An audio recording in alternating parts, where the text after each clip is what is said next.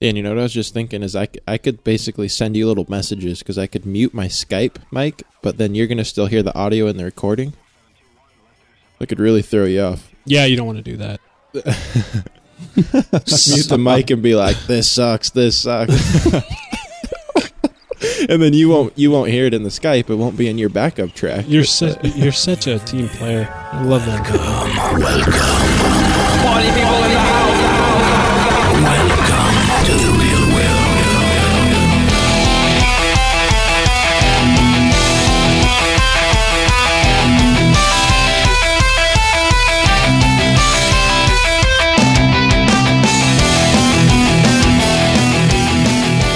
Hey everybody, R.C. Hilly Nation version 2.0. I am Dan. This is episode number 75. And I think Nick's with me. Nick, are you here? I am, mostly. Nick's here. Sure. How about Jesse? I think I decided to show up this week. Oh, God. Who invited Jesse? All right. Dang it. Who did that? Are you gonna kick me out again, Dan? I'm thinking about it. Shit. No, wait. I can't do that because Jesse's been teaching me shit on the sim. So. Been trying. I'm not going to say it's easy, but. Then we have Justin. Yep. I'm here. Justin, I'm a little disappointed that you didn't show up last week, right? I know. I am as well. You missed. And it was even worse to hear all the cool stuff. Oh my God, you guys. That I missed. I have had quite possibly the best week ever. I'm not kidding. I'm in such a good mood. I got to see a Compass crash. First and foremost, how sweet is that? Now look, yeah. I'm a little disappointed, I'm not going to lie. Jesse decides... I would be too. Jesse decides to fly when I have to go off and... There was a ton of snow on this field. And I have to go tromp around looking for the outhouse, right? And so I'm working my way back and I just glanced up just in time to mostly hear and kind of see, because I was quite a ways away, a 7 HV go in. Oh... I just lit up like a Christmas tree. And the first thing I heard was, "Oh, Dan, you missed it." So that was that. I didn't hear about that. Sweet. Dude, I heard, I could hear from like 150 feet away, the freaking back tires on that scooter peeling out. He was like trying to get over there to check it out. I turned that scooter into a snowmobile, man. I was cruising. I was hydroplaning on the top level of that foot and a little over a foot of snow out there. I'm telling you that right now. Fishtailing and shit. It was quite impressive. So on top of that, now I'm going to jump ahead a little bit and then we're going to kind of talk about what you guys have been doing. But I have been at the field flying 3 days in a row. Oh yeah, bitches. That makes me jealous. I haven't done that for like months. I haven't seen 3 consecutive days of flying in I don't know how long. I got to tell you. And you know when the weather is like in the middle of summer, maybe towards the end of summer when you're like, yeah, if it isn't like ideally perfect, you're like, I don't know. But a little cold. Completely overcast. Actually, I don't know what you're talking about. That's dude. Because that's because if it's anywhere close to summer weather, I'm out there. That's because you don't get to fly every day. So you're saying the novelty wears off? Well, after 100 and some days out of the flying field, yeah. Yeah, he's just rubbing it. I am rubbing it. Yeah, that's what that was. But no, I'm just the weather was not perfect, but it's mid 40s. It was actually pretty warm today, but very overcast and dark, and I'm really getting used to flying with the overcast. I'm not real fond of it. It's getting easier. Ed was with me today. He's flying the 600, doing pretty good. Got a little out of hand, didn't crash, but he did kind of. I said, Ed, you all right? He goes, no, I don't think so. At least he's honest. And I said, well, you're letting it get quite a ways away. And he goes, yeah, I'm going to try to get it back. I'm not sure if I'm going to be able to, but he did. It's been a good few days flying. I'm not going to lie. And tomorrow is supposed to be. And it is what it is. Tomorrow's supposed to be 60 degrees and mostly sunny. Excuse me. Man, come on. I'm sorry. Seriously? I thought you said 60. I did. I said 60, dude. That is like near record high for this time of year. Yep. So, guess where I'm going to be tomorrow. You know what, guys, though? Here's the deal. It's he may be having good weather, but he still lives in Montana.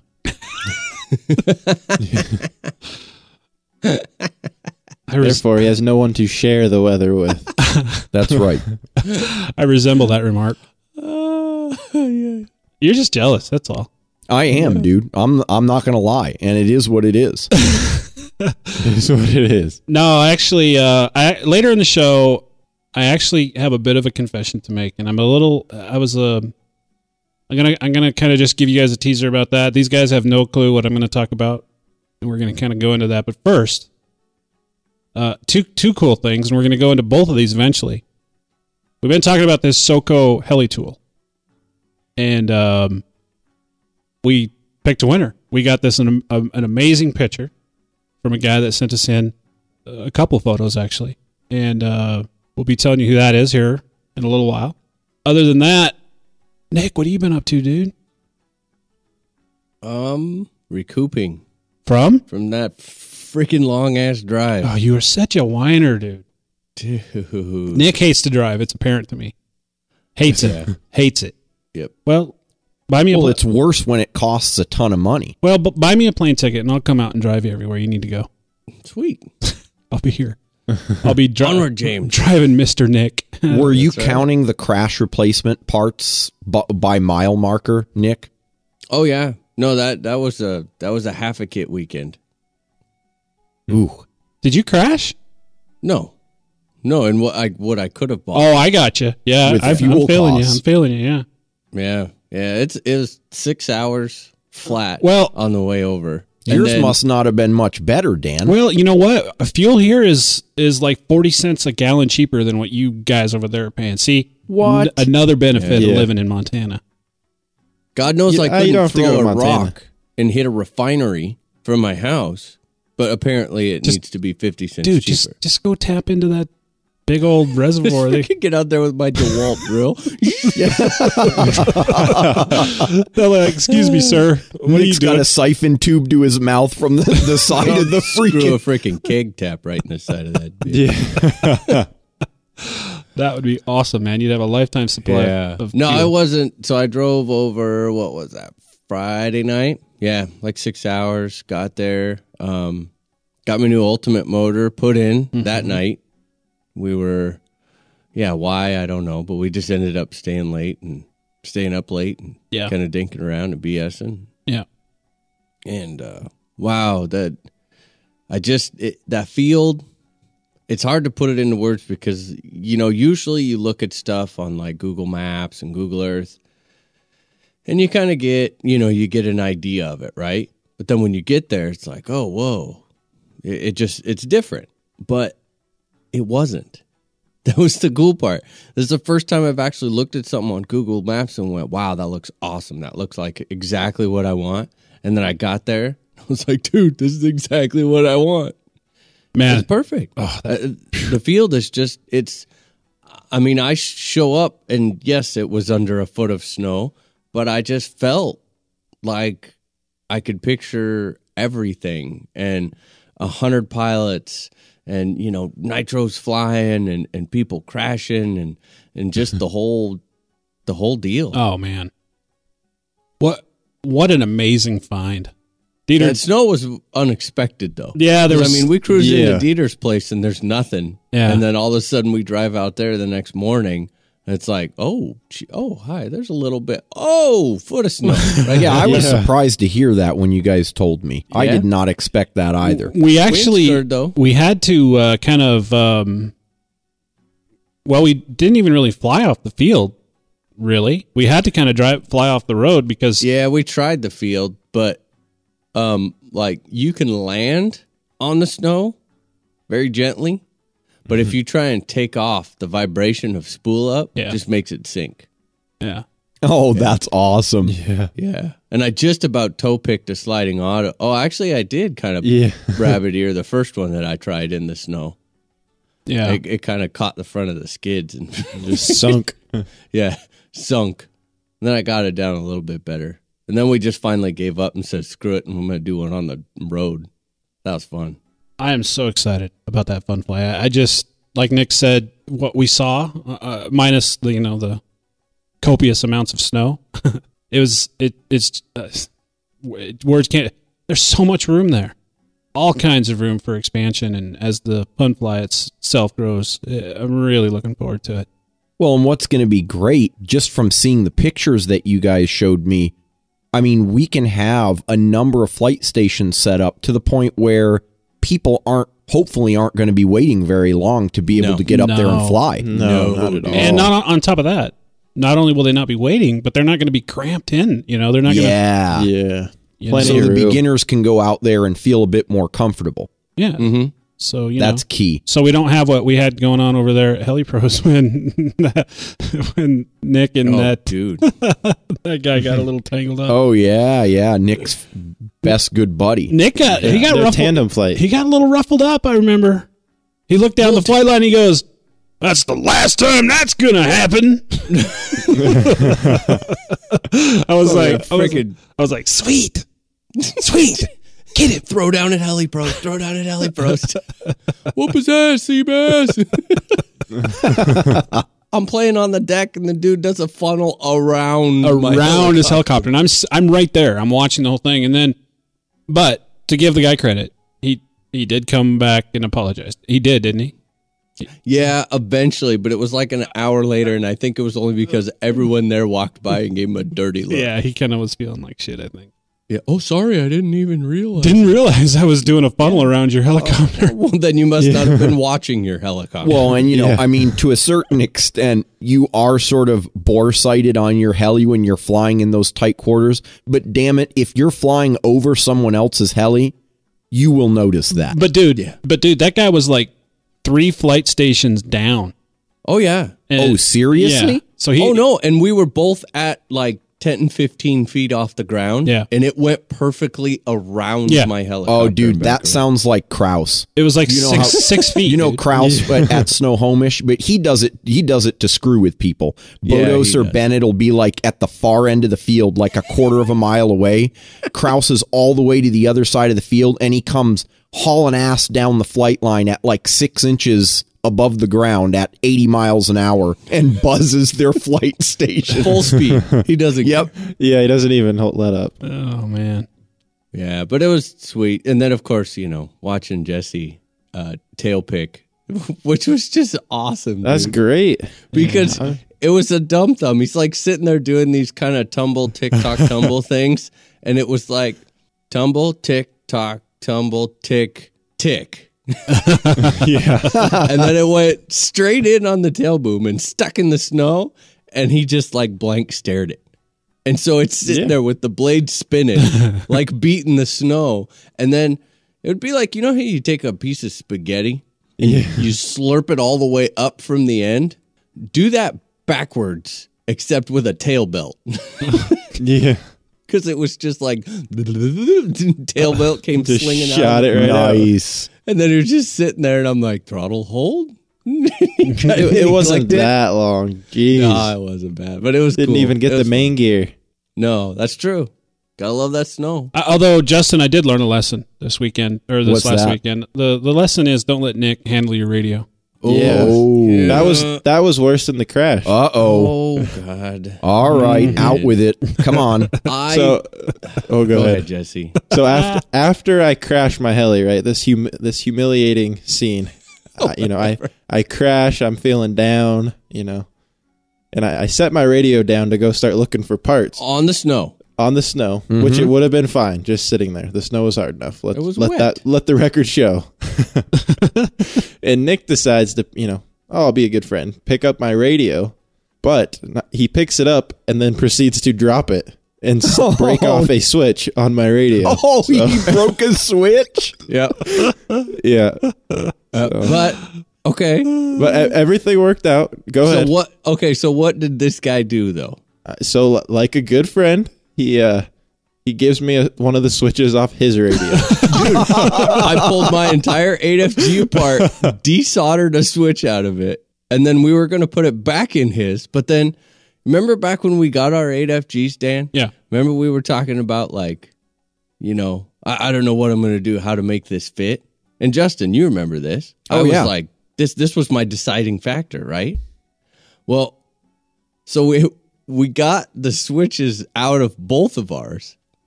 And then we're both sitting there holding them, and we're kind of looking at each other like, "I like this is freaking awesome." Yeah, there's because it was the switch right behind the throttle hold switch. Yeah. Oh, the momentary switch. Yeah, and the little skinny long. So we're looking at each other like, "Dude, I don't even know if I want to put this back in." Don't. So, so we left it back in. Yeah, you guys must have the Canadian version because my momentary switch is on the left. Well, that's because you. Oh, you have. Yeah, you're the freaking Canadian. Oh, yours is the airplane version. You know, there's one more thing you should do to finalize that to make it, in my mind, my opinion, better, and that is to put a little Shoe Goo in that hole. Oh, geez. Make sure it can never goes back in. Yeah, so it can never be used for anything. Well, now they just have this big gaping hole in their radio. We'll find freedom. Something. It's free. And freedom, because there's no switch hitting the back of your finger. Dude, speaking of Shoe Goo, did you get Dieter? Oh, you're never going to believe this. Yeah, Dan. So I show up at Dieter's, and of course, you know, I told you guys last week about the whole list of shit that I had for Dieter to do, and I can't go into this in too much because it's kind of what I want to talk about in a roundabout way, but I will tell you that I forgot the governor, so I couldn't do any of that stuff. So I didn't even touch that helicopter the whole week. Mm-hmm. That was number 2, right? Yep. That's Cool Power 700 number 2. Cool Power 700 and black. The black is the one I fly. Yep. And silver is the one that I need to put the regulator on. That's what I have. But it did work out good. Because then we looked at it and found out that I actually have an extra regulator. Yeah, that we didn't know was the same. Yeah, and sweet. So then I'm gonna send that in the mail to you, and then you'll have them on both. I love hanging out with you guys because every time I do, I get shit. Tail blades, regulator. Oh, you just herpes. Wait. I will have my way with you, herpes. That took a second. Hey, wait a minute. Yeah. Oh yeah, Nick's got big plans for my trailer. By the way, yeah. Anything else? Who? I forgot. Man, we just kind of went off. It was just kind of like a mix of stuff. I don't know. Oh yeah, I have one. The dummy thing that I did on the way home. That was pretty funny. Oh yeah. So Dan calls me. I'm on the road on the way home Sunday, and he's like, we got a problem." Yeah, a little bit of a problem. We got a big problem. I'm like, oh." He goes, "Okay, here's the deal. I'm gonna leave. I'm gonna leave now. I'm gonna go ahead and drive.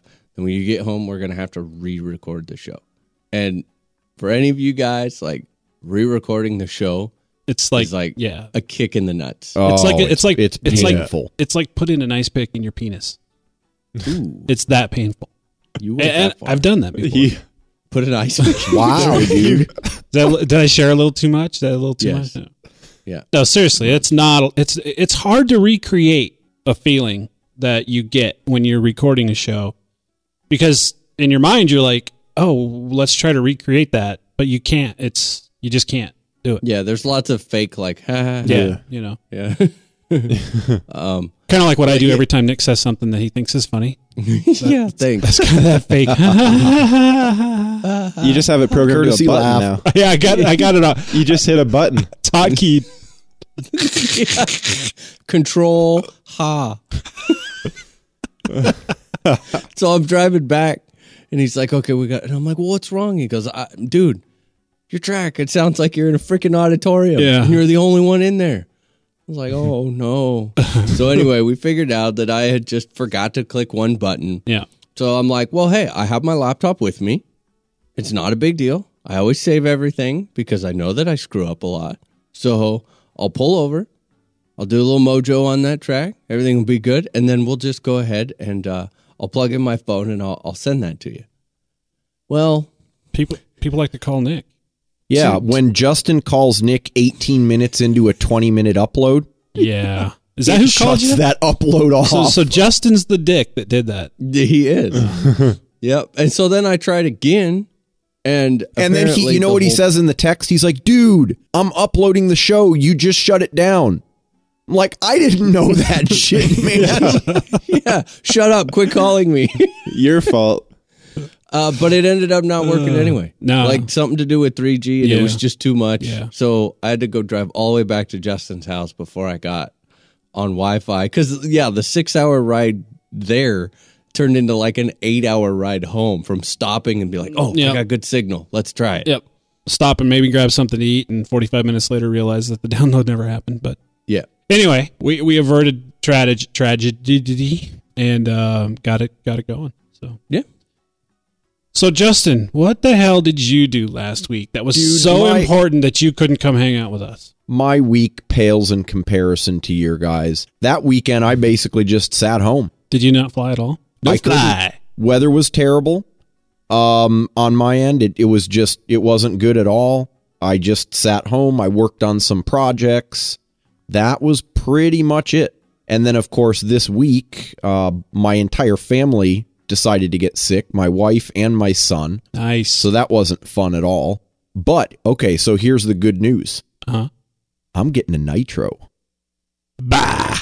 Oh, yeah. What are you going to get? An Odin? No. Oh, an Odin. Yeah, there you go. Yeah. That's the Compass flagship, isn't it? I'm not saying it's like a steam engine. No. This is a nitro. No, I'm getting a Whiplash nitro, so it'll round out the fleet. That'll be really good. I'll have the gas or the electric and the nitro, and I got to tell you, I'm really excited. It's been, it's got to be at least 2 or 3 years since I've owned a nitro heli. Once the nitro gets in your blood, it's hard to shake. I'm excited. Yeah. I am. Damn, I don't care about the slime or any of that. I'm just waiting for the smell and the smoke. That's what I love, because you know what? The gasser smells awesome. I mean, who couldn't love hot dogs or the smell of grilling hot dogs? But you don't get the smoke. You like burn kerosene or what do you burn? Peanut oil? What the hell are you burning? I burn gasoline. I'm burning Coleman. Oh, Jesus Christ. What's wrong with you? Hey, that's where it's at. You heard Carrie last episode. Whatever, dude. Look, it's a gasser. Petroleum. Yeah, and it smells like ass when you use petroleum. Yeah, I don't want the back of my truck to smell like a freaking weedy. No, shut up. I get a gasser. I'm burning gasoline. I'm telling you that right now. All right, when are you getting a gasser? Oh, whenever. Yeah. Whenever one just shows up at my doorstep, so probably never.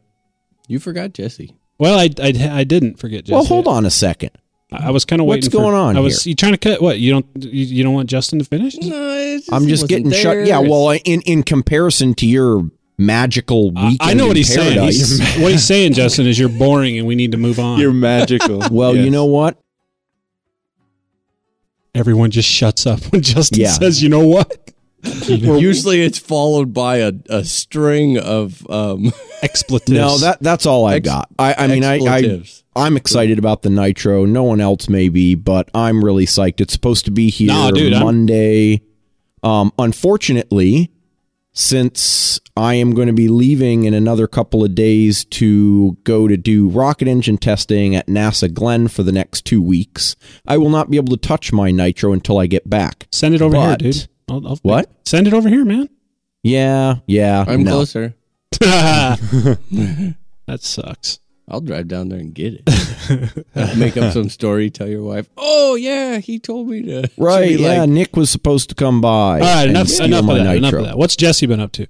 Oh, pretty much what you guys have been up to. Yeah. Well, first I got to say, I don't know if you can call me Compass fanboy anymore, because look at how many miniature aircraft helis Justin has over there. Yeah, I know. That's true. I mean, he's really, he's kind of went off the deep end in that. But company. I'm kind of on the miniature aircraft team, dude. Yes. It's not like I can go out and buy a 700 nitro. It's an excuse, man. Yeah, I don't know. I'm not buying it, Somebody's enabling you. Anyway, Jesse, tell me, how is Real Flight treating you? Everybody wants to know what Jesse's thinking of Real Flight. Oh, man. Well, let's see here. I'm liking it. It's so First off, it's different, and I don't know quite yet if different means more realistic or what different exactly means yet, but it's definitely got a very, very different feel than Phoenix. And I also got to add that, you know, opposite to what a lot of people are saying, I've found that the models do actually need quite a bit of tweaking to get them to fly. That's because you're a fickle bitch. Well, you know, whatever. But to get them to fly realistic, you know, to what I think is realistic anyways. Yeah. So I'm still waiting for that model that you're supposed to put together for me. What's up with that? It's still in the, that's how much weekend it takes. Look at this. I mean, Dan, you've got Jesse doing your bidding now on Real Flight. Dude, I got Jesse doing everything for me. I was trying to teach him some half peel flips last night. Sorry. Dude, Jesse was teaching me shit last night, and you slackers aren't doing it. So look. Whoa. Yeah. That's not in the job description. You heard me. Slackers? That's right. You guys don't have Real Flight. Jesse and I were doing half pyro flips. We were. And funnels. Wait a minute. Jesse was doing half pyro flips and you were watching. No, Jesse, he was teaching me and I was doing I was teaching him. And wow. The outcome? Well, dude, come on. Give me a hell. It was the first lesson. Give him a break. Yeah, dude. Get off my back. All right. God. I'm sorry. I distinctly remember a text message saying, I'm coming for you, bitch. That's right. Yeah, we should fill the listeners in on that because people don't like Justin. I would be worried, so you know that's all. See that? See, just straight from Jesse's mouth, bitch. Nah, I'm not buying it, dude. Look, all right, so let's fill the listeners in on that because people don't like inside jokes. I know I don't. So the deal is with that whole "I'm coming for you, bitch." We were texting between the four of us the other night. We were talking about. I was talking about how the simulator's paying off. And then just out of the blue, I just said, Justin, look out, Justin, I'm coming for you, fucker. So it went from I'm really loving the sim to I'm taking you down. So anyway, Jesse, what else has been going on, man? You crashed the Compass. Yeah, so I did crash the Compass. Yes. So Sunday, but I mean, it held up so well within, you know, probably mostly due to the snow, but I didn't even break the main blade. So get off my cloud, man. Ended up being, I don't know, $35 in parts and about 45 minutes of wrenching. So it's all ready to go again, huh? Yeah, I had it ready Sunday night. He had it ready before I got home. Dude, he's hardcore, it was man. sitting on the bench before Nick even got home. Jesse don't play. This isn't a game, man. This ain't no game. He does not mess around. So that's cool. You got it ready to fly. Yeah, got that ready to fly. Somehow managed to burn up yet another ring in the N5. Dude, even though people were saying, man, that motor sounds really good. Tune seems right on. Dude, I don't think nitro's your thing. Apparently not. What is going on with that thing, dude? I don't know. It's cursed. Lean power. Yeah. To me, it sounded good to me. And even Nick commented that it sounded good. I thought that it sounded pretty good, but apparently it was... I think he's just got one needle off. Yeah. So anyway, I ended up making it to the field Tuesday, and I got in 22 flights. Wow. Dude, come on. I got in 10 on the N5, so I got that rebroke in. Burnt almost a gallon of fuel through a 50-size nitro, and 12 flights on the 7 HV. That's freaking retarded. So it was definitely a good day at the field. And much needed. Also, I want to let our listeners know, I essentially had to grab Jesse by the nape of the neck and drag his ass to my truck to get a gallon of fuel. Now, you guys are all remember the bet, right? Had a bet. He wouldn't. It's like he wasn't going to take it. And I'm like, dude, you're taking this goddamn gallon of nitro. See, it's because to me, it wasn't really a bet. I kind of knew that I was going to win, so I didn't feel right about it. I played you. Dude, that's the best bet to take. It's like taking candy from a baby. It's just nitro, dude. Come on now. But so, I mean, anyways, that gallon of nitro just went to re-break in my motor. So. Sweet. Good. Yeah. Oh, so that was good. Nitro. Wait, do you want to tell it? I forgot. Yeah, your my story? Stupidity. That was awesome. So about those Compass blades, right? Yep. So since the 7HV went down Saturday, we still had all Sunday to fly, which. I forgot. I had all the parts at home to fix the 7HV, but I forgot all my parts at home. So there my 7HV sat. So I'm like, Nick has three 700 size helis and only two sets of blades. So why don't you borrow my set of Compass blades for the day? So he goes and puts them on his TRX 700 Nitro and walks out there for, what was it, like your, what was your first flight of the day on that heli? Oh, I remember this. Oh, yeah. I know what's coming. And so he's spooling it up, and all of a sudden, you know, gets it off the ground, starts doing a couple of pitch pumps, and this thing is retarded fast. It's just like, yeah, it's just cruising across the sky, and we, you know, he's just kind of chuckling, going, "Oh my God, these blades are biting like no other." And I'm kind of going, you know, that thing sounds really wound out. Dude, it sounded like, wow, it's gonna blow up. So long story short, he did not have it in governor mode and still was running off throttle curve. So it was running. Did you ever figure out what head speed that was running at? What it was running. Oh, I know exactly what it was running. Whatever wide freaking open throttle was. Yeah. So there's a little more to that story too that you probably don't even know about, Nick. While that was going on, I was standing, hovering over your propane heater because that colder than shit. Oh, so a couple guys from the Coeur d'Alene area came over. Jason J and Stan, I believe the other guy's name is. I can't remember. Sorry, dude. We're sitting there around the heater. Nick fires up this his 700, and Jason says, "Jesus, what the hell is that head speed on that 700? Like 2,600. No wonder they can get those helicopters to do that stuff. It had to have been 350 or 20. And here's me. And at no point did you think, you know what? Maybe I should land this in check. No, dude. Look. No, I brought it into a hover, and it literally, like, if the engine could turn around and just give you a glare and go, at you, that's what it did. It was ready to eat your lunch. And of course, here's me. I'm sitting here going, you know, I'm gonna stand. I'm gonna Nick doesn't do it. Dude, he's only running like what, maybe 2,100 at most. Because I'm thinking, why would Nick do that? But yeah, we were laughing. Well, no, I brought it back down and autoed it down. I'm like, dude. I looked at Jesse and I went, oh, totally know what I just did. I had updated that heli because I hadn't updated it to the latest firmware version for Skookum, and you take it out of governor mode and reset the endpoints on the throttle, and I forgot to put it back in. Mm-hmm. But I realized it, got it fixed. Yeah, it only took you 2 minutes, probably? No, not even that. It was just a real fast 1 minute. Oh, hey, guys, I've got a bit of an update that is really of no consequence and really doesn't mean anything. All right, let's hear it. I've switched to pinching. I'm no longer a thumber. Like interesting, full on pinching, dude. That's impressive after flying. Nice. And you know what? You know. It was absolutely easy to do. I didn't hardly struggle with it at all. Strange, nice. I know. I remember trying pinching once a year or two ago and just feeling like, you know, a fish out of water. But I just had been pinching on the sim for. Well, maybe it wasn't as easy as I thought. I just started doing it on the sim and kept doing it on the sim.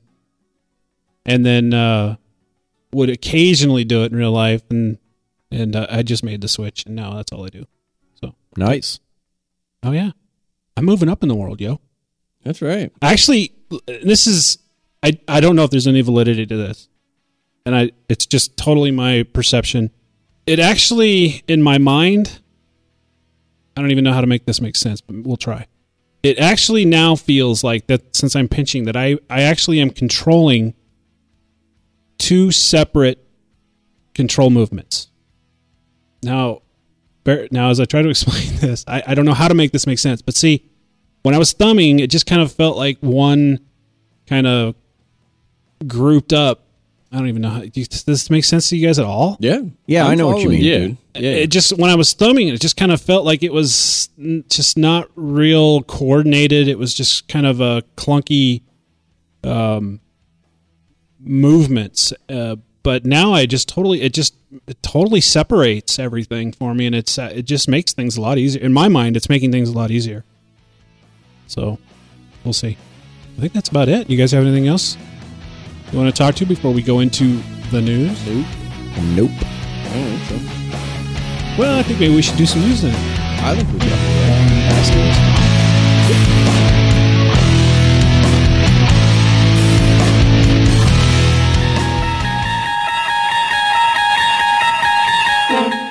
Somewhere, on the other side of town, lies a helicopter, broken, bent, and clinging to life. How it got there is a mystery. Was it a lockout, or just dumb thumbs? One thing we do know, though, is the only chance it has for the right parts to bring it back to life, Heli-Pros.com.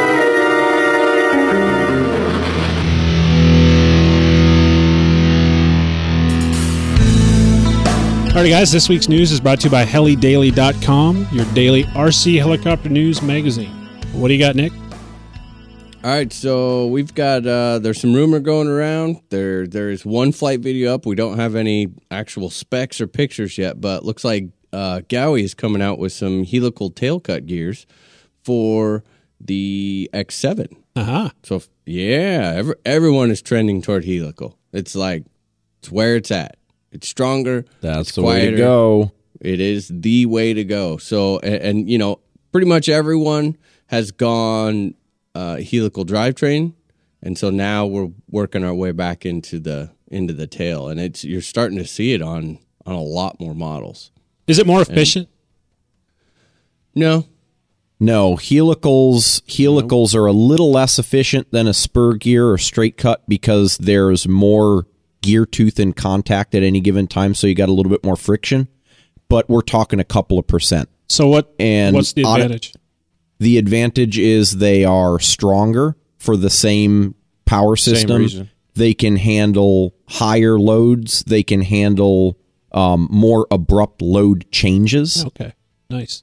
And it's quieter. Quieter. Yes. Yeah. That's the big one. Sweet. Yeah.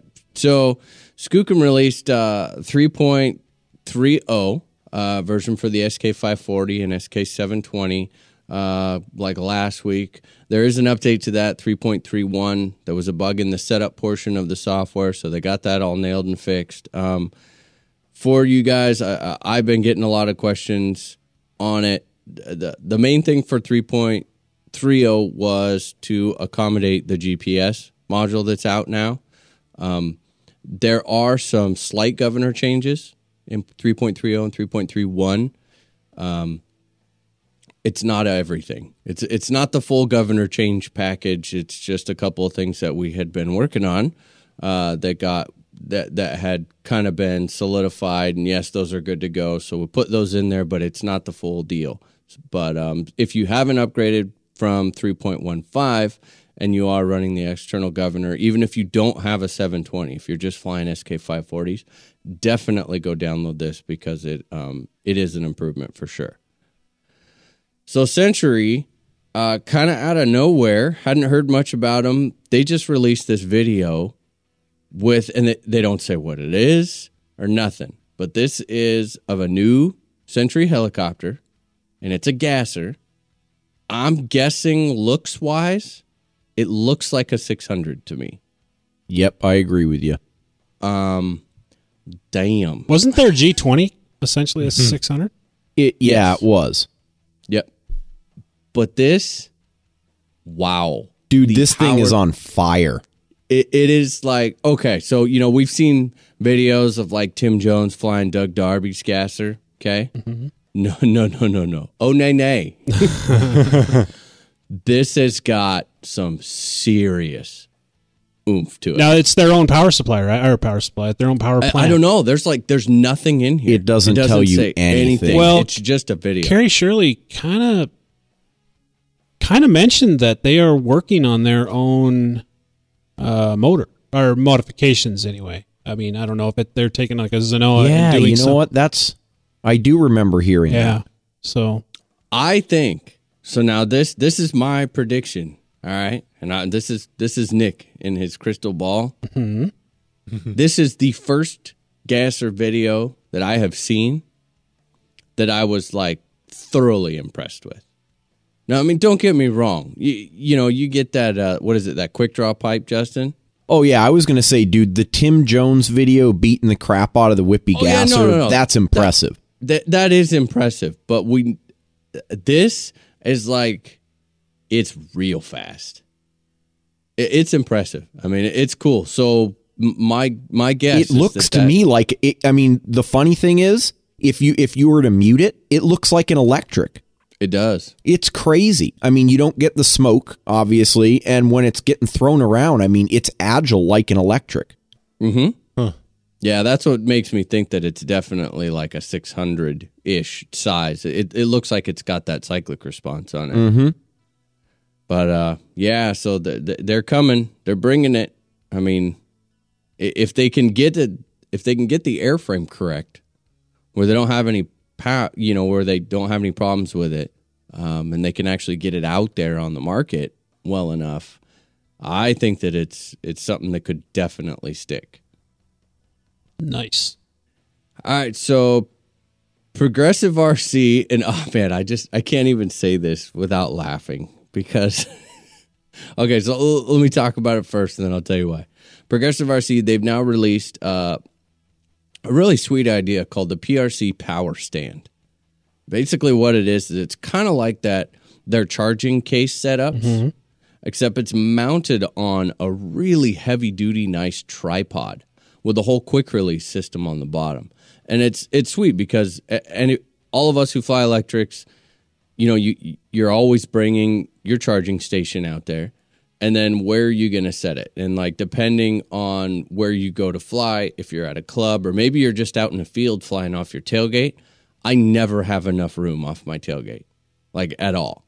And so now they've got this set up where your charging case can sit on its own stand. And the nice part about this tripod is that all the legs are independently adjustable. So you could set it up perfectly flat on, like, uneven ground. Nice. And I really like that. The other real big application is like for FPV purposes. Yeah. You can make this your complete own FPV station, or you can use it all as like your, you know, whether it'll have your power supplies for your tower and your receivers, you know, or your display, your OSD display or whatever. That was the first thing I thought of when I saw this was, ooh, FPV station. Yeah, and apparently, so what I've been laughing about is our buddy Chris Lund. He saw that on Facebook, and I mean, just absolutely priceless.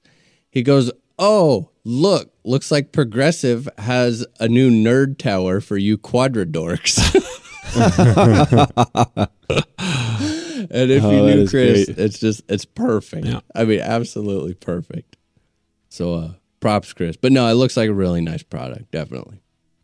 So let's see. They are, for all you pilots, if you've been considering entering in the zone format, you've got like a week left to enter. So make sure, get in there and get registered for that before it closes. Thunder Power has come out with a new series of batteries called the G8 ProForce. Now, they're putting these at, some of these, they have released a 7DC battery, okay? Yeah, I know. Uh-huh. Now, I chuckled too, because I'm like, okay, 70C. Why is it 70C? Well, because it has to be 70C, because your last one was 65. And so I expect that, right? Here's the part that you can't deny. These batteries are flat out lighter. And that is the trend that I'm now seeing. You know, the batteries before it was all about the big C, right? You got to come out with higher C, higher C, higher C, higher C. Now a lot of these companies are coming out with the same C-size batteries like this, or maybe only 5C higher. But they're starting to drop 3, 4, 5% weight reduction and get the same C rating out of them. That, to me, that's where it's at. I don't care about a 70C battery. Don't even waste my time. 50C and you've got my attention. You want to start peeling out weight? Now that's what I'm talking about. I'm completely on board with increasing the energy density, but my real question is it verified independently to be 70C capable? Oh, no, it has not been yet. Mm-hmm. No. These are just out. But I mean... I'm so at the point where I'm just used to people claiming over, you know, higher than actually rated C ratings. I don't really care if they test at 40C. If it's, I mean, they're even claiming right here. In addition, the G8 series batteries are now up to 15% less expensive than the G6s. So they're dropping weight and dropping price. That's a good thing. Well, it is, but again, I go back to what you just said. You don't care whether they're even, if they come out at 40C. Well, I do, because they're charging you for a 70C pack. But if they're dropping the price, I got my air quotes out, by the way. Yeah, yeah, no, I know. I could feel them. I'm sorry. This one's frustrating to me, and no. It's nothing against Thunder Power. It's just the fact that the battery industry is not. It's just they need to standardize it. They do, and right now there are no rules. Again, I mean, you can put whatever you want on those packs. Yep. In fact, I was thinking about bringing out an RCHN line of batteries and just, I don't know, 105. 100C? Yeah. Why not? Sure. Yeah. We could. I think it'd be awesome and put a new label in order to put the C rating on them, they had to go through a certain independent tester. But you know what? Then they'd probably buy them out anyway, and it'd all be dirty, and it just, whatever. Whatever. Uh-huh. That's all I got. That's all you got, yo. Yep. Anybody else have any news? Not I. Nothing from Compass this week, Jesse? Yeah, no, I think there's a little bit of Compass news this week. What? Really? I don't buy it. No, we're taking a step forward. Yeah, I got it. I got the email right here. It just came in yesterday, so they made the cut for the show. Sweet. What do you got, man? Well, it looks like Compass is going to be offering a flybarless system. The Rondo to MSH. So basically, with MSH, it's basically a rebranded Icon, or the brain. Uh-huh. And I think the end goal here is to be, I think they're trying to move towards the more the combo style kits. So this, you'll probably be seeing this bundled in with some future kits and stuff like that. Oh, they give up on the Rondo then, did they? I would say so, but I haven't seen that in a while. No. I think I did the Rombo down in Cuba. Yeah.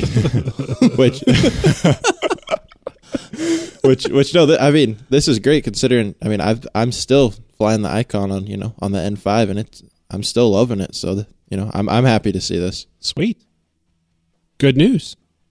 It is good. The news. Rondo down in Cuba, drinking mojitos. Sorry, mojito. Well, I've got some news. All right. You guys you guys know Jay, right? He's been helping us with the webpage. Mm-hmm. Oh, for shizzle. Yeah. It's Jay's birthday, yo. Oh. Happy birthday. Happy birthday, Jay. I think he's 12 this week or this year. I'm not real sure. You know what? I really have no idea how old Jay is. And he's not in the chat room, so... I don't know. But anyway, Jay, happy birthday, dude. Thanks for your help on the webpage and everything else you're doing for us, man. It's appreciated, man. Yeah, buddy. Yeah. Alrighty, guys. This week's news has been brought to you by helidaily.com, your daily RC helicopter news magazine. Well, guys, the new year's upon us. Hopefully this year you guys got all of those cool little heli gadgets and gizmos that you wanted. Probably ended up with some batteries. I've got a little bit of advice for you. Why don't you head over to ProgressiveRC.com? They've got all your charging accessories over there at Progressive RC. They've got charging cases, adapters, different charging leads, pretty much everything you'll need to get those brand new packs ready to fly. So go check them out, ProgressiveRC.com.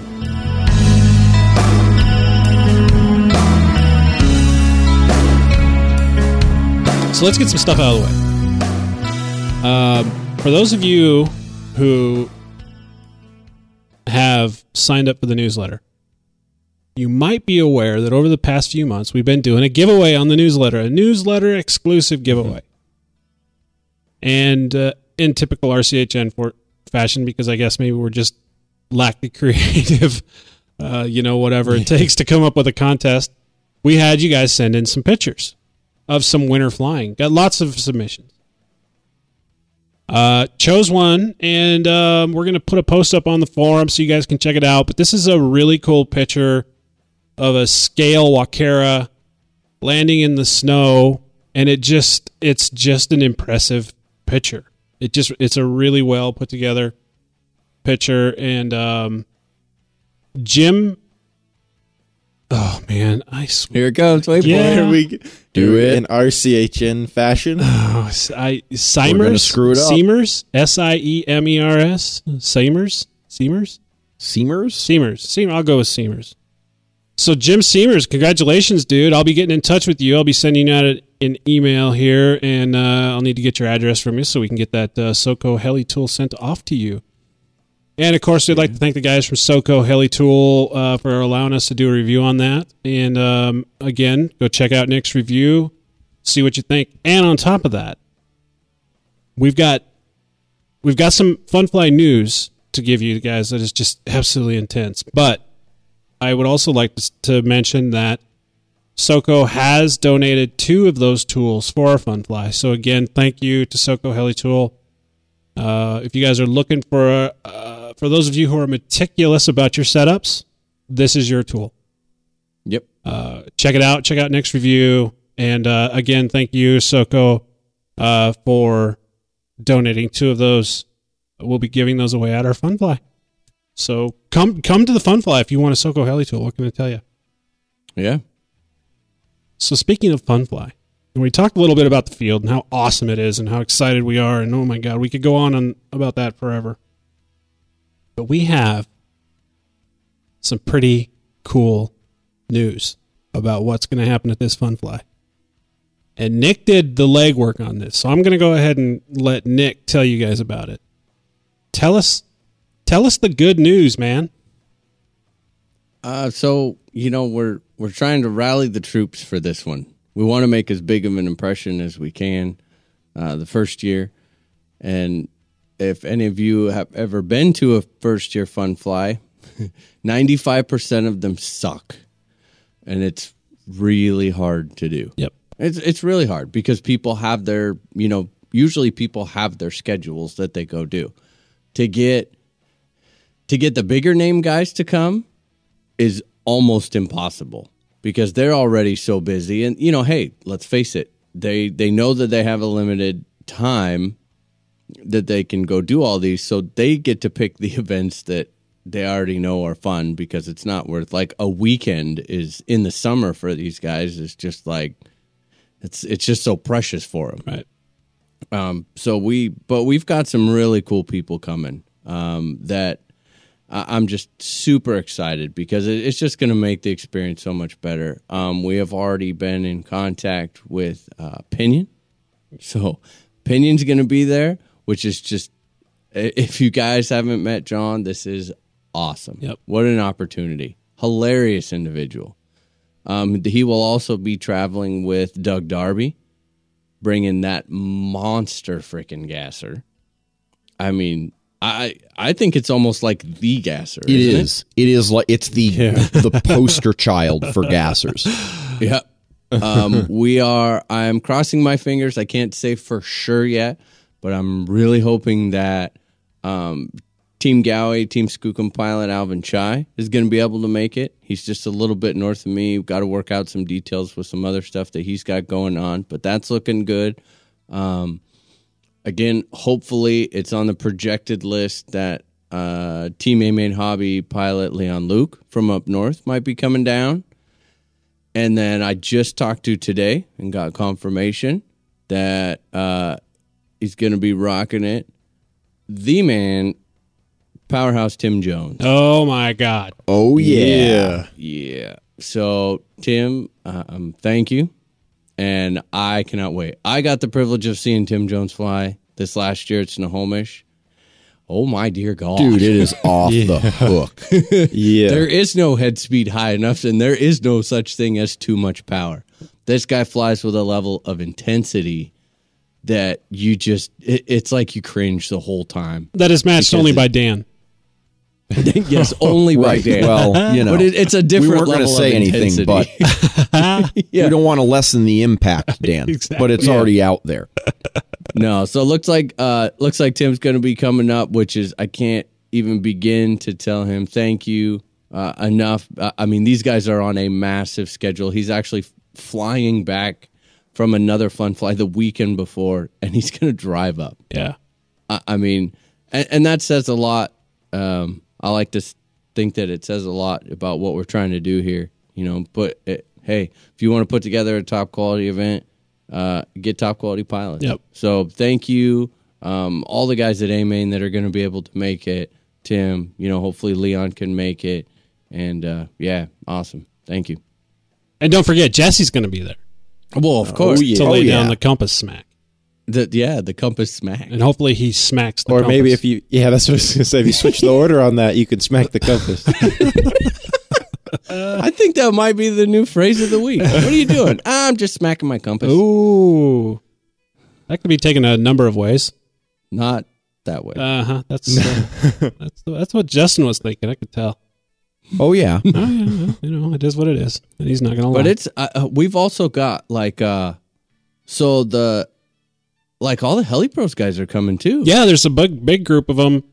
John, I haven't.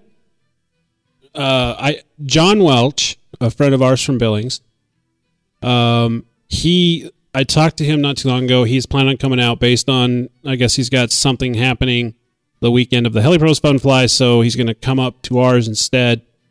And since he's coming up, Taylor Glantz is thinking about coming up. Kurt Krieger is thinking about coming up, and a few other guys. Yep, Josh. Oh, yeah, Josh. Dude. Josh from Miniature Aircraft.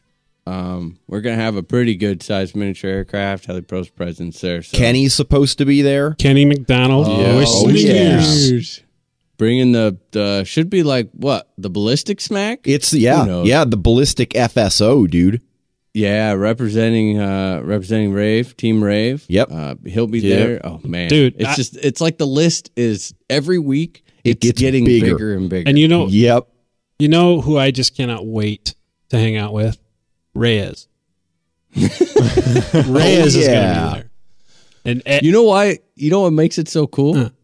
Is he can't, he has no authority there. I know, right? And this is going to be really interesting to see him at, I mean, what is, could potentially, and I'm not trying to blow it up out of proportion, but this, oh, God, the way things are going, it could rival Snohomish for the first year, which I don't know.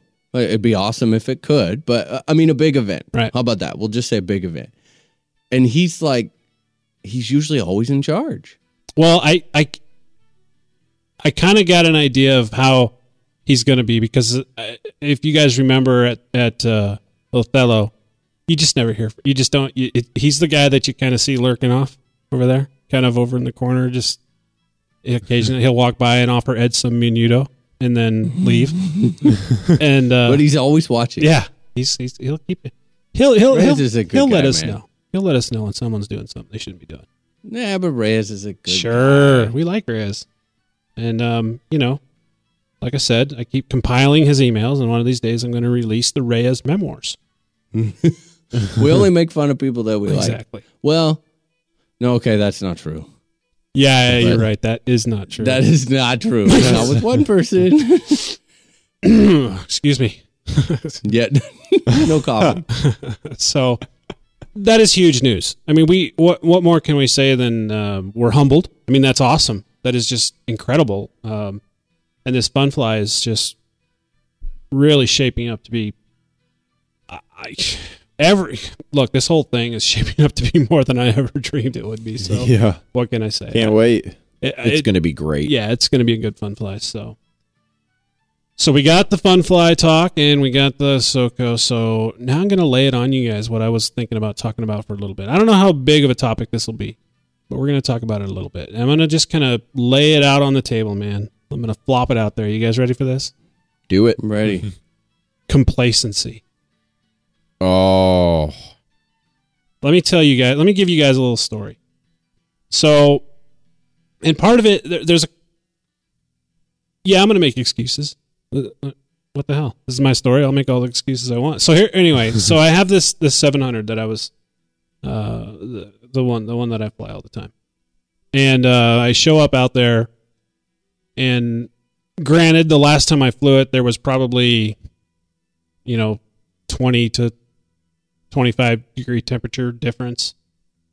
But it's running like shit, and it sounds like shit, and it's doing all this stuff. And here's the deal, and this is kind of I guess maybe a warning for people, especially guys like that have a tendency.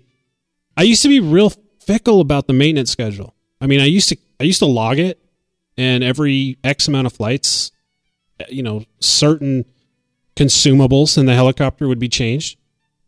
But apparently, I've been not doing that. So I show up, and the helicopter's struggling. So we have to retune it, and that's one thing. And then we get back to Dieter's that night, and I can't remember, why did we decide to bring it in the house? What were we going to do to it? Buddy box. Yeah, we were going to set up the buddy box. And we're sitting there at the kitchen table at Dieter's house. And so we're kind of going through the whole 8FG, trying to figure out the buddy box. And Nick's looking at the helicopter, and he starts playing around with shit. And there's like a quarter inch of play in the head. Like, he's like grabbing stuff and looking at me with that raised eyebrow and looking back at the helicopter and shaking shit. And he's like, dude, what's this? But I was trying to be very, like, I don't know. No, and I get that. And first of all, the whole point is it became immediately apparent that I just have become complacent with the maintenance on my helicopter. So we get to looking at it, and I'm dead ass tired to begin with. And so they start looking at the links, and like literally, guys, you could move that head a quarter of an inch because of the play in the links. Oh man. And on top of that, there was a bolt missing. Okay, so you got the 700 head, right? You've got the Jesus bolt, and you got the two locator bolts on the side, on either side. One of those is gone. Jesse's messing around with the head, and he's like, dude, why is that? I mean, it's like teetering back and forth like an inch. No, not over exaggeration, but and they get to looking at it, and they're like, oh, look at that, there's a bolt missing. And then we look at the dampers, and they were so bad that we decided that we're going to make a tech tip on what you shouldn't let your dampers become, right? These things were, I wouldn't even, they were so worn that you could see where the part of the damper that is just slightly outside of the hub was raised like a 32nd of an inch above the rest of the damper. And it just was sloppy. It was just sloppy. So Nick starts going through it, and they adjust some links, and then on top of that, Nick's like, so I'm thinking that your pitch is off. So the pitch was off, and oh my God, there was all this thing. So the point of all this is, what do we do, guys? Because we've got to make sure, look, they're dangerous machines. Complacency is not a good thing. And I'm kind of throwing my example out on the table as what not to do, because that's kind of my role, right? That's what I do around here. I do what we shouldn't be doing, I guess is what I'm saying. And so here we are, and we're working on this helicopter. And part of it is the seasonal aspect of not flying a lot, and not having all my shit out in the trailer. And it's cold out there, and I don't want to go spend any time out there because it's cold, yada, yada, yada. But the point is, I have to be more proactive and less complacent when it comes to maintenance. And I think it's just an important message to kind of let people, to remind people to maintain those helicopters. So what do you guys do? I mean, do you guys keep a steady maintenance schedule, or is it just kind of a constant pre-flight? You're checking it. Oh, that needs to be replaced. I've gotten into the habit, Dan, of checking the heli when I first get to the field. And I know a lot of people think, well, dude, that's stupid. If there's a problem with it, you just left all your parts at home. Here's the deal. I mean, I'm working on them enough at home to the point where most of the time, if there's a big issue, I'm going to catch it on the bench. But, you know, I come out to the field and, you know, get the table set up, pull the heli out. And while it's sitting on the bench, I'll just grab a couple of my drivers and start going and checking some of the major screws that tend to come loose. And it depends on the model, of course, right? You check links, you check the tail slider, make sure that it's nice and smooth. I bring my bottle of TriFlow, make sure that it's nice and greased up, at least on the electric. And that happens, I would say, probably once every 5 to 10 flights. And when you do it that often, I mean, I know people have said this to me before, dude, 5 or 10 flights, are you crazy? That's a lot of work. Well, it isn't. It's once you get into that habit, you know what to check. It's almost like you've got that mental checklist. You go down the list, you bang it out really quick. Everything looks good. You rarely find stuff because you're looking at these consumable parts like links so often that you start to get a feel for, well, how bad are they? Okay, I'm going to project that in the next 50 flights, I need to replace these links. That sort of a thing. And it's hard to get into that habit, but once you do, it becomes easy. You know, also too, and I can't, not to really make an excuse, but I think it's a valid point, especially for those guys that are in a similar situation where you tend to be the only person that you ever fly around. I think sometimes when you are the only person and you're, you know, there's something to be said about the social aspect of sitting around a table, kind of the exact same situation that we were in. And you're just bullshitting and you're just, you know, you throw somebody's heli up on the table. Everyone kind of pokes and prods, and another set of eyeballs is always a good thing. It's always a good thing.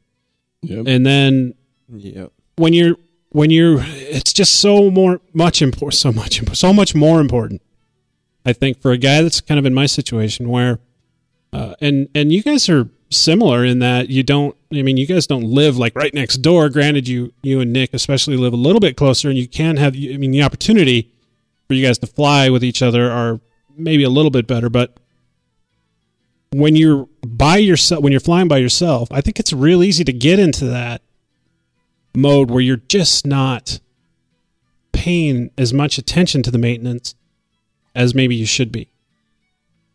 And it's just that, you know, look, the simple matter of the fact is, had I not had Nick go over the helicopter, that could have been a disaster.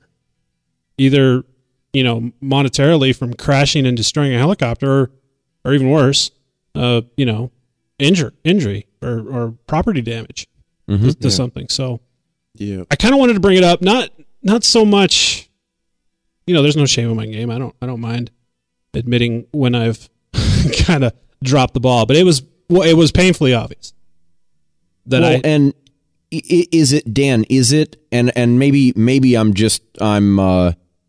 I'm getting into the subtleties here, but to me, and this is this is not a criticism. Is it complacency or is it just being lazy? And I'll be the first person to admit that I get lazy like that at times where I'm just like, dude, I know I've got to do this, but I just don't feel like it. Isn't that the same thing, though? I don't know. I mean, complacency to me is sort of you've fallen into this rut where you're just settling for what you get. You know what I mean? Well, you've got 80% of the performance out of the heli, and that's good enough, and you don't really feel the need to push it further. Well, you know what? I will call Dan out on that one. Exactly. I was just going to say that. That's fucking it right there. I mean, that's it. Yeah, because you said that, and it was crap. Because he told me who said what. We're out at the field, right? And so I'm tuning the motor, and motor tuning is different to me. There's an art form to motor tuning, and, you know, it can be confusing, and because of the potential for the damage that can become of it, it to me, it's a lot different in settling for something that is just working for you, even though you know that it might not be perfect, right? Mm-hmm. So I have tolerance for that.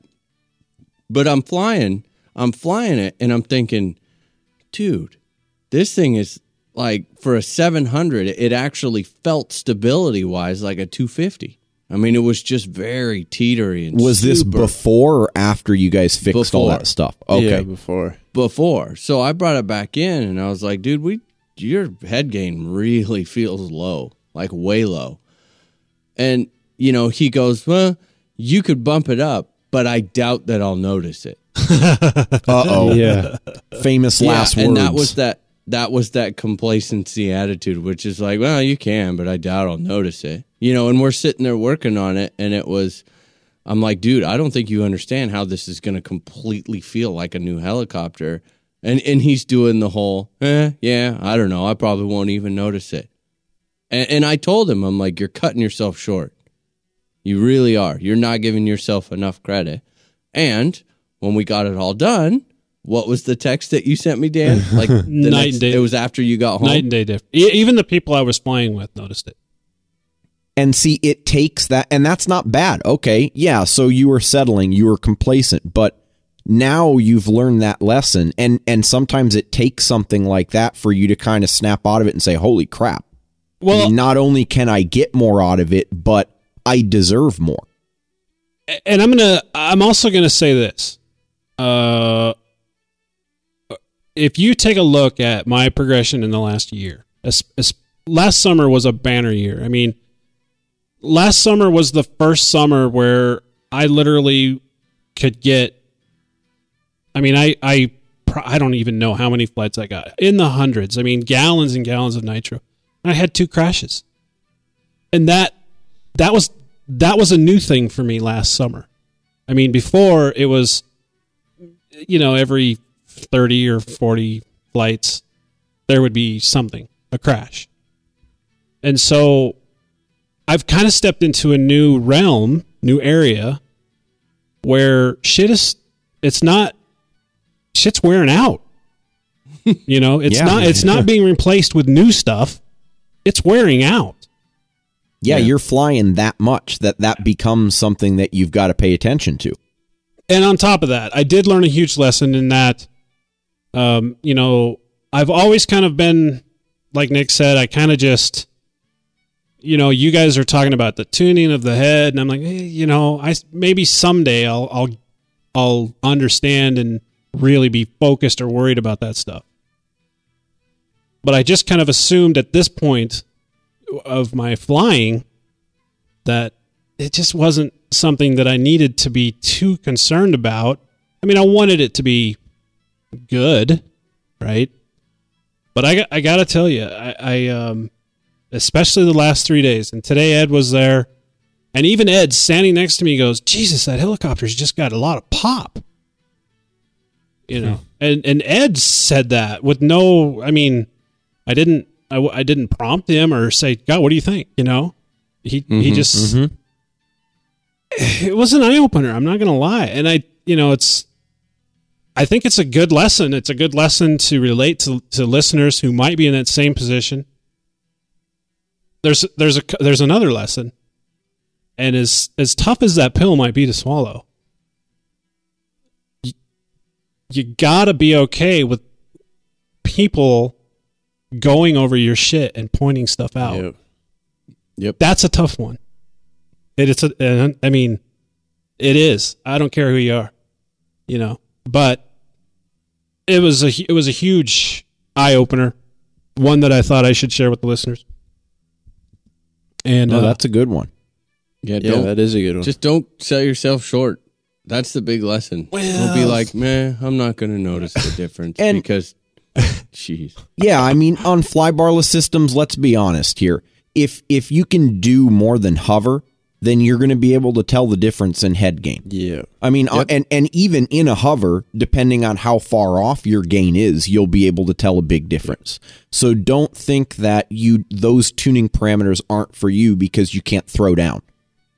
Well, also, too, we were talking about the cyclic. And Nick was like, well, I think it's a little too aggressive. Remember, Nick, you were telling me about that? Kind of like your rate. Yeah, or the feed forward. Right. And I actually, I'm actually thinking about turning those down now because now I'm seeing it. And I'm starting to notice some of those nuances. And no, it was an eye-opener. It was a good weekend for me from that aspect of it. Well, it's all kind of there's a relationship to everything, and you can't go too much like for one extreme and not another. So because it can really make everything my idea of the whole tuning is to make everything feel very linear. You know, you want it to feel natural right off center as it does all the way over at full throw. You know, getting the same response. Moving the stick X amount is going to give me the same amount more response around center or out at the ends or whatever. So it's all about kind of making everything linear. And like in the case of yours where you're not running that much collective pitch. You know, you're not super aggressive on your collective pitch, which is perfectly fine. It's awesome because it's teaching you a lot. But then if you get your cyclic too fast for that pitch, it can really make during like learning TikToks, for example, really difficult. You know, because you're barely moving one stick and you're just sawing at it with the other one, trying to get it to do what you want it to do. Yeah. Right. Yeah. And in fact, you know what? That's a lesson learned that I've been going over a couple of times in the last few months is, you know, I've been trying to slow my flying down and working on more smooth precision stuff. And dude, when you go there, if your cyclic response or rates are too high, you can see everything. No amount of expo. I'm serious. No amount of expo, 30%, 35% is going to clean up those little quirks, those little minor corrections. And so slowly but surely, I've been dropping back down on the acceleration, on the initial response, the rates, and it makes a significant difference. It really does. Yeah. And overall, I feel like I get a sense of more control over the heli. I get more to the point of me flying the heli as opposed to the heli flying me, if that makes sense. Yeah, absolutely. And that's you know, like I said, it was a big eye opener. And thanks guys for going over my helicopter. Yeah, and I think the other thing to point out is not to bring it back to a laziness thing or anything like that, but I mean once we started, you know, just sitting down and just decided we were going to do this. It really didn't take all that long to swap out 4 links in the dampers.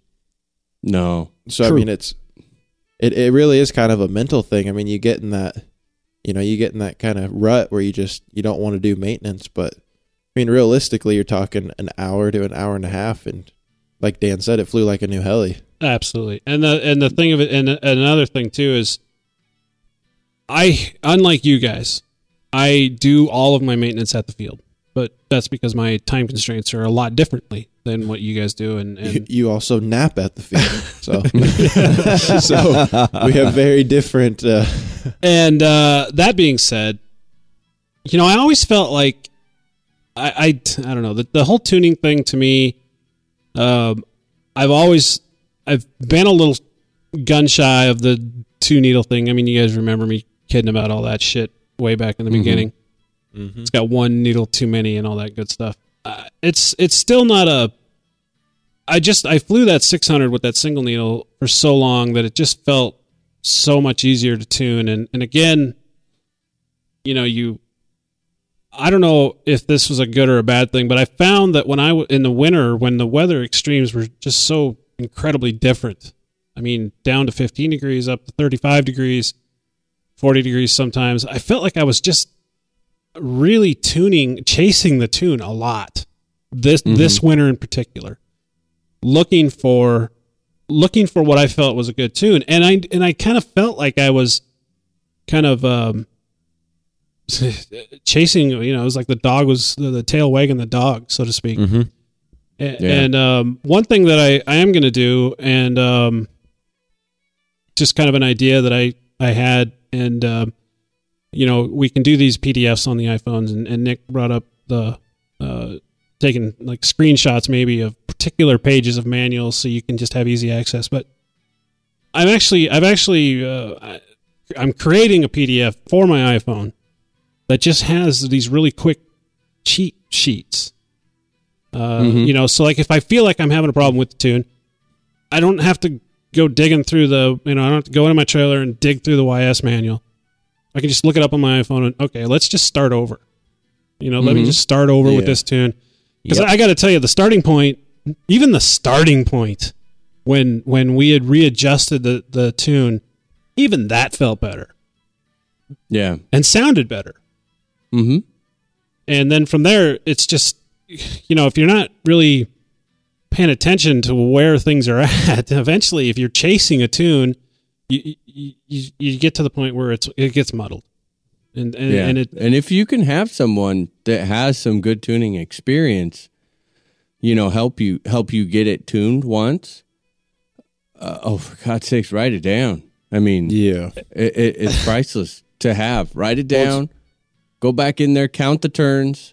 You know, put it back where it was. Write it down and write the temperature that day, just ballpark it. Right. Yeah. You know. And so if you ever get confused, and man, that was like the number. That was the best thing that I finally committed myself to doing when I was really learning how to tune. You know, like Dan, out at the field, we did that. You asked me, like, well, you know, he put it up and he was flying and I could hear it was just struggling. Well, do you think it's too lean or too rich? I don't even care. I don't know. Let's start over. Yeah. I don't know. Let's start over. Let's start rich and work our way in lean. You know, don't try and chase it backwards. And then after trying to do that and seeing a couple of things, it was a little bit different because even though we're running the same motor, you know, my Hattori pipe tunes differently than that Funtech pipe did. Right.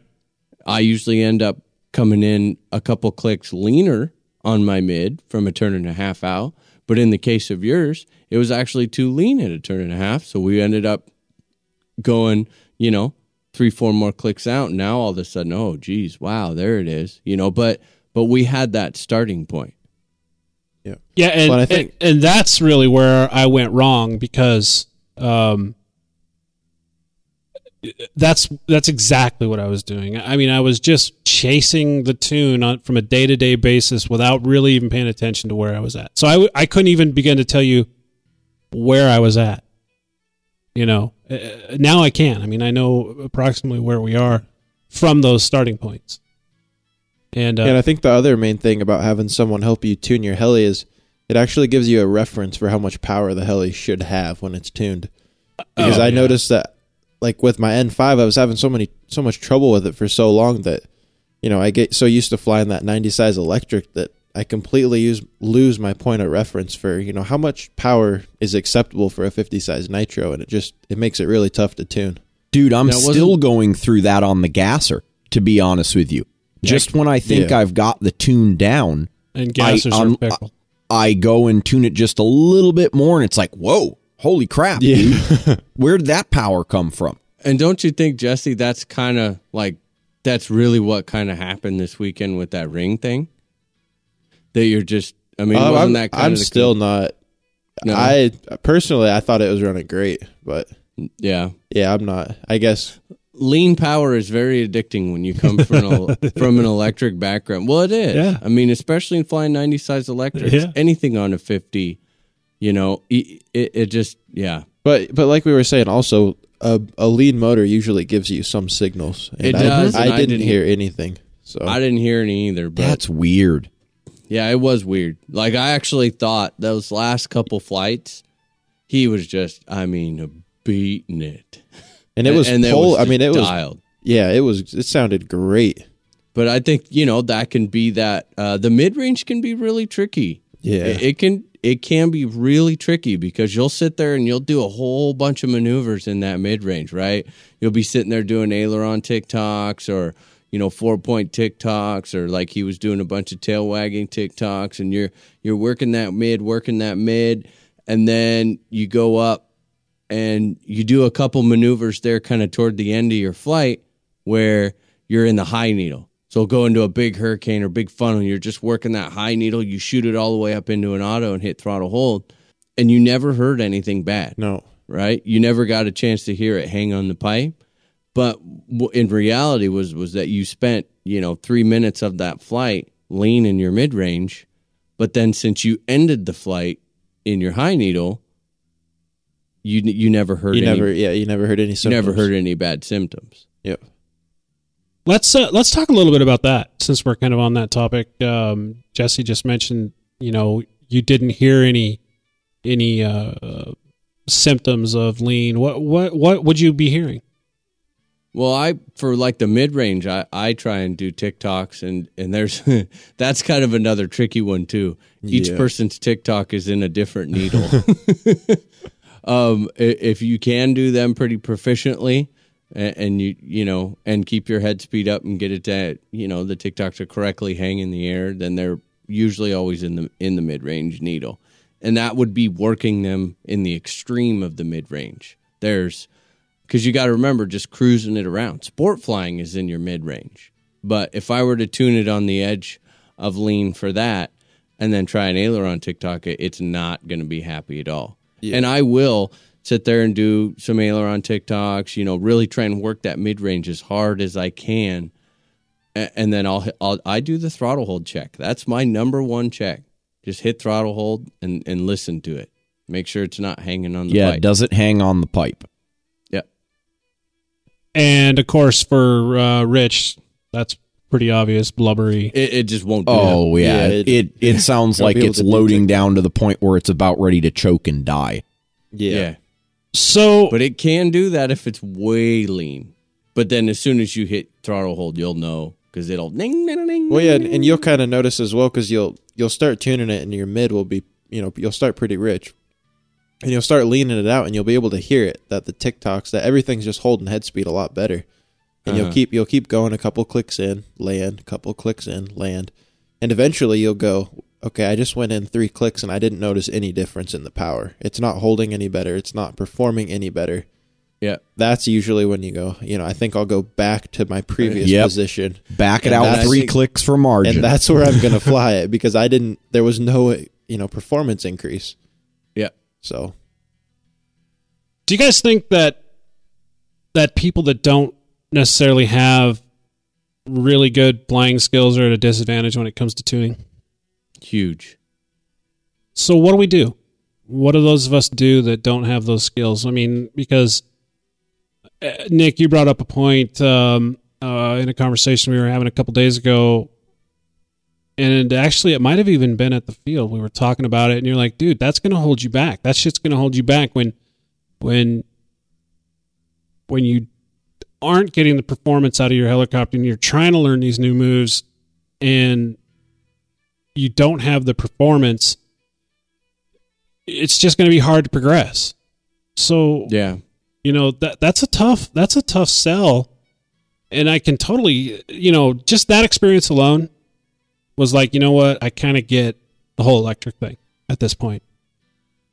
Mm-hmm.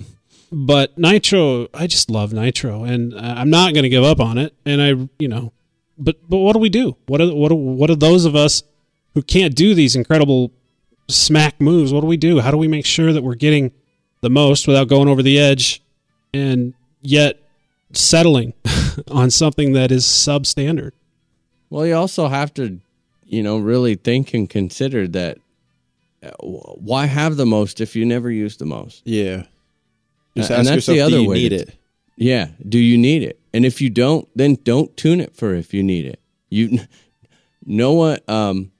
Let's see. I blew up my motor because I ran it rich, said no one ever. Yeah. Yeah. Once you've broken it incorrectly, there's no penalty for running it a little rich. No. Other than that, you're going to eat through fuel a bit quicker. Oh, but again, okay. If you don't need to live on the edge of lean, well, I can appreciate that, but I think you guys are kind of missing what I'm after here. I'm not necessarily talking about the edge. I'm talking about a guy in North Dakota who doesn't have anybody for 50 or 60 or 70 or 200 miles, and how does he Other than the obvious, I guess, going online, but you know, there's only so much you can gain from reading and listening. You don't get a true representation when you're watching YouTube videos. It's you're asking for what skills to do. Yeah, how are we going to mid range do constant full throw flips? And if you've got collective management, you're going to be in that mid range. It's not nearly as stressful as the TikToks that Nick and Jesse are talking about, but you can get a feel for it there. And then high end, I use other than a climb out just to check initially. I use super fast large loops and listen for it at the top. Yeah, somewhere though it's getting lost in translation, because I understood that and I felt like, you know, you guys have seen my helicopters fly, especially last summer, and I don't feel like the tune was horribly bad then. No. Mm-mm. So what happened over the winter? You know what I mean? What was it? Just the not flying? I think that's it. When you've been going out and getting, and there's a really good relationship of summer flying to winter fly. What do you expect to accomplish during the winter?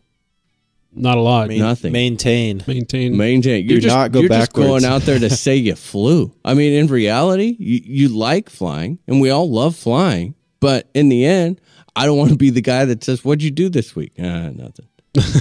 You know. So you're not. What I'm getting at is when you go out to the field, you're not expecting anything. You're just hoping you don't crash, and that's a good day flying in the winter. Yeah, I get that, and I kind of think that's.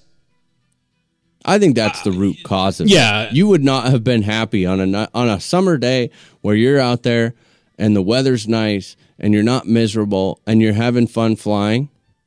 It would have bugged you to the point where you did something about it. I would like to think that anyway. I do know that because I do know that. Absolutely. And everything would have been a lot different. But I think as we get through the winter, you know, especially towards the end of the winter, it's just, it's good enough. It's good enough. I just want to go and, you know, hurry up, go out, get some flights, hurry up, get back. Yeah. Least amount of effort possible. Well, you know, this is a perfect time of year, I think, for this kind of topic, because we are for the most part, those of us, I mean, there's a few of you lucky warm weather dicks that don't really have to deal with this, and you get pleasant weather year round. And kudos to you bastards. But you know, there's a lot of us that just have to kind of deal with that. The simple fact that winter time sucks. Yeah. And we're heading into spring, and so I wanted to throw my example of what I went through this past week out there, because I'm sure there's a lot of people that are in the same situation that I was in. Now's the time to go through those helicopters, because best case scenario, you just crash your helicopter. Worst case scenario, you do something worse. I mean, you hurt yourself or somebody or something. Well, Dieter was right there too. I mean, and it's not just a nitro thing. There's a great example, and he was very open about this. That's why I'm not throwing him under the bus or anything. He's out there flying his Fusion, and oh my God. I mean, the batteries were done. They were done 2 years ago. Yeah. You know, and we were like, whoa, man, that's bad. He goes, yeah, I know. I need to get some new packs for this summer. And so it's no different. He's flying with a subpar set of packs, and he knows it. And it's nothing more than, I know I need to get some. I'll get some once the flying season gets going. Mm-hmm. So he was in the same boat that you were. And we've all been there, too, where it's like, this is good enough for now. Yep. But then as soon as spring hits, this is not acceptable. We need the best. Yeah, we need the best. So, you know, do it now. Yep. Yeah, and that's kind of where I was at, I think. And I'm actually looking forward to some decent weather where I can spend a little more time in TLC on the helicopters. I really want to get the second 700 going. Honestly, guys, I've only flown that. Last time I flew that helicopter was at Othello. Wow, man! Wow. Yeah, so it needs some TLC. No love for that one. Well, you know, the other one has been running strong and doing its thing for me, and I haven't crashed it yet. So yeah, that's another great way to do maintenance. Just, you crash. Just that's what I've been doing all winter. I had to maintain anything. Yeah, you get to replace everything. It's kind of a it's an expensive maintenance. Every 50 flights, just put new parts on. Because you're forced to. Who needs to change dampers when you can't get them out of the head?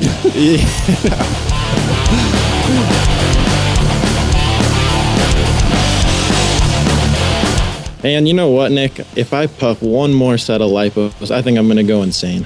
Dude, well, you're telling me that you're not running Gen Z's packs? Ever since I started running them, man, I'm getting over 200 cycles on these sets of packs. If you're still puffing them, you need to get up to speed. I think I'm going to go check those out and get myself a set right now.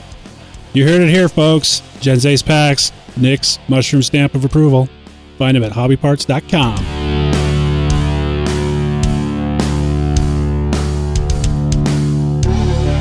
Yes. So hoodie. Oh, I got a whole story about that. Finally freaking shipped mine. Dude, wait till you hear this story. Paid 2 weeks ago. It's been in stock the whole time. Yeah, I know. I forgot to bring it. Oh, yeah. All righty, guys. So I got a little bit of a story I want to kind of relate to you guys. I don't know if you guys knew this, but the post office has done away with parcel post. Did you guys know this? No. Yeah, they don't have parcel post anymore. So it's long story short, it's just been miserable trying to figure out the whole hoodie shipping. They've changed parcel post to standard post is what they call it now. And along with that change came a ever so slight increase in cost. I sense some sarcasm. Just a little bit. And so I've been trying to figure out, and I bit the bullet, and can't use the PayPal printing label system anymore until PayPal gets it figured out. I don't know. They don't have it figured out. But apparently, the middle of January, somewhere in there, post office just up and says, "Oh, we're done with parcel post." And then a few days after that, they said, "Yeah, now we've got a new thing. It's called standard post." It didn't really affect domestic rates a whole lot. Is it the same thing with a different name? Well, it's the same thing with a different name and different rates. Huh. Interesting. What they did do on all things going out of the country, yeah, they jacked that one up quite a bit. So, hoodie update. They're out. They're all on their way to you. Everybody's got their hoodies. Jesse actually ordered one and forgot to take it to Washington with me. Yeah. So Kayla, your hoodie is on its way. It's on its way. And it's Dan's fault. Blame Dan. And Jesse was telling the truth. Yeah. I did order it. And it's been in stock. It's been in stock the whole time. I mean, we got the hoodies. We got them in, got them all packaged up and sent out. But here's the cool news, guys. There are more. We ordered extra. There's not many, but there are, I think, 3 extra larges, 3 larges, 2 2XLs, and 1 3XL. Nice. So I have to get a spare. Yeah, we did that on purpose because last time, as soon as we put the order in, I got a bunch of emails asking for hoodies, and it was just too late at that point. So if you're interested in one of those, and I don't know how many are going to be left because I have some, I would like some from the last batch that I put into a file that I haven't gone through yet. I'm going to email those people first and see if they still want one. But if you're interested in one, I'll update our hoodies page to kind of let you know what's left. But it looks like if you're a large, extra large, or a 2XL, or maybe the 1 3XL, give me an email. It looks like we'll be able to get you in one. And something that actually we did talk about amongst us, but it kind of slipped through the cracks in letting everybody know, the sizing on these is, they're a little off is the best way to put it, right? They're sized a little small, right? Don't you guys think? Yeah, I think it's like a half size. A tad, yeah. Yeah. Maybe, but I didn't notice it for me. I didn't really say it. I can't say I noticed it. half size. Yeah, I mean, so if you know, like we did have some repeat orders for some guys that were like, well, I'll just give this one to my wife, and then I'll order the next size up. And so we had a few of those. So as you're considering one, keep that in mind. They seem to be holding up well to washing. I don't know. I've washed mine several times, and it's not affected it at all. Fantastic hoodies. We all had them on this weekend. It was a RCHN hoodie festival over in Washington. Yeah, I mean, and just in general, I mean, they're holding up. I mean, I wear mine probably 4 days, 5 days a week. So yeah, they're just and there's one other thing about them, and that actually I'm gonna have mine altered. I don't know about you guys, and Dieter had this done to his, and this is where I thought of it. Is his wife kind of cut a little off the neck and seamed it up? I don't know about you guys, but it's mine's a little tight around the neck. Yeah, mine is. I agree with you. Really? Yeah. Yep. Now, see, that's weird. I don't know, maybe I got a bird neck or something. Yeah, you do. I didn't want to say. I didn't want to say anything, but yeah. Thanks. So, the hoodies are on their way to you guys. I apologize that it's taken a little bit longer to get them out than I thought, based on this whole fiasco with the shipping. But they're gone. They're no longer. They're at the post office, and boom, you should have them shortly. Also, to our Facebook page, coming along nicely. We hit 1,700, and now we're at like 17, almost 1,720. Yeah, still trucking along. We're gonna have to do something huge for 2,000. Yeah, we're gonna figure something out that Jesse can reap the benefits with his 2,000th like. I'm saving it. Dun dun dun. There's a little. Didn't you read your contract, dude? There's a little clause that says you're not eligible to win. Didn't you look at it? I didn't sign that. Oh, you didn't? Oh, there Jesse you go. Jesse found the loophole. Make a whole new Facebook account. Yeah. Hey, look, my brother won. My name's Bert Peachtree. No, yeah. Joey Lechner. No, that's awesome. Thank you guys for keeping that Facebook thing going for us. It's a lot of fun to interact with you guys there. And of course, the forum just going like mad. Man, there's some good topics going in there, and even some drama as of late. And we're not even going to go into that. But if you're interested, go to our forums and check it out. See what you think. There's also the chat room, which I don't know if you guys noticed, but the last couple weeks it kind of slowed down a little bit, but it's starting to pick back up again. The regular crews hanging out there, the same group of guys all shooting the shit and talking batteries or whatever, learning from each other. And that's kind of the point of that. So if you're interested, go take a look, join in on the conversation, have some fun. And be sure to sign up for the newsletter. As we mentioned, we did do a giveaway, a Soko heli tool. So congratulations to Jim for that. And of course, last but not least, guys, the Fun Fly. We've got an events page up for that. As we mentioned in this show, Tim Jones is going to be there. Pinion's going to be there. Doug Darby's going to be there. The Heli-Pros crew is going to come out. It's going to be a lot of fun. So plan it. Get your vacation days and get your ass to Deer Park, Washington. It's a beautiful location. It's going to be an awesome Fun Fly. Nick, if I wanted to get in touch with you, how would I do that? Most certainly shoot me an email at nick@rchelionation.com.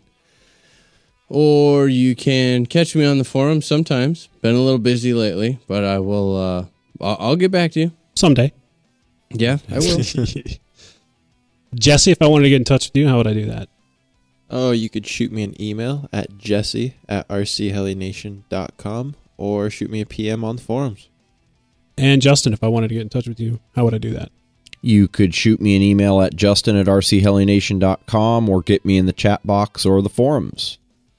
And I would also like to just say, Dieter, I hope you're healing up nicely. Oh. Keep that bag of peas close, man. And if you also, too, send your events to Dieter at rchelionation.com. Get them put on our calendar. And I am Dan. You can reach me at Dan K. Reed on the forum or Dan at rchelionation.com if you wanted to send me an email. Well, guys, that about wraps it up. We sure hope you enjoyed listening to this episode as much as we enjoyed making it. Have a good week. We will see you next Monday. Adios. Take it easy. This has been a production of R.C. Hilly Nation, LLC. If you have a question, comment, or suggestion, send us an email using the Contact Us link on the homepage. If you'd like to make a donation, there's a Donate Now button on our homepage as well.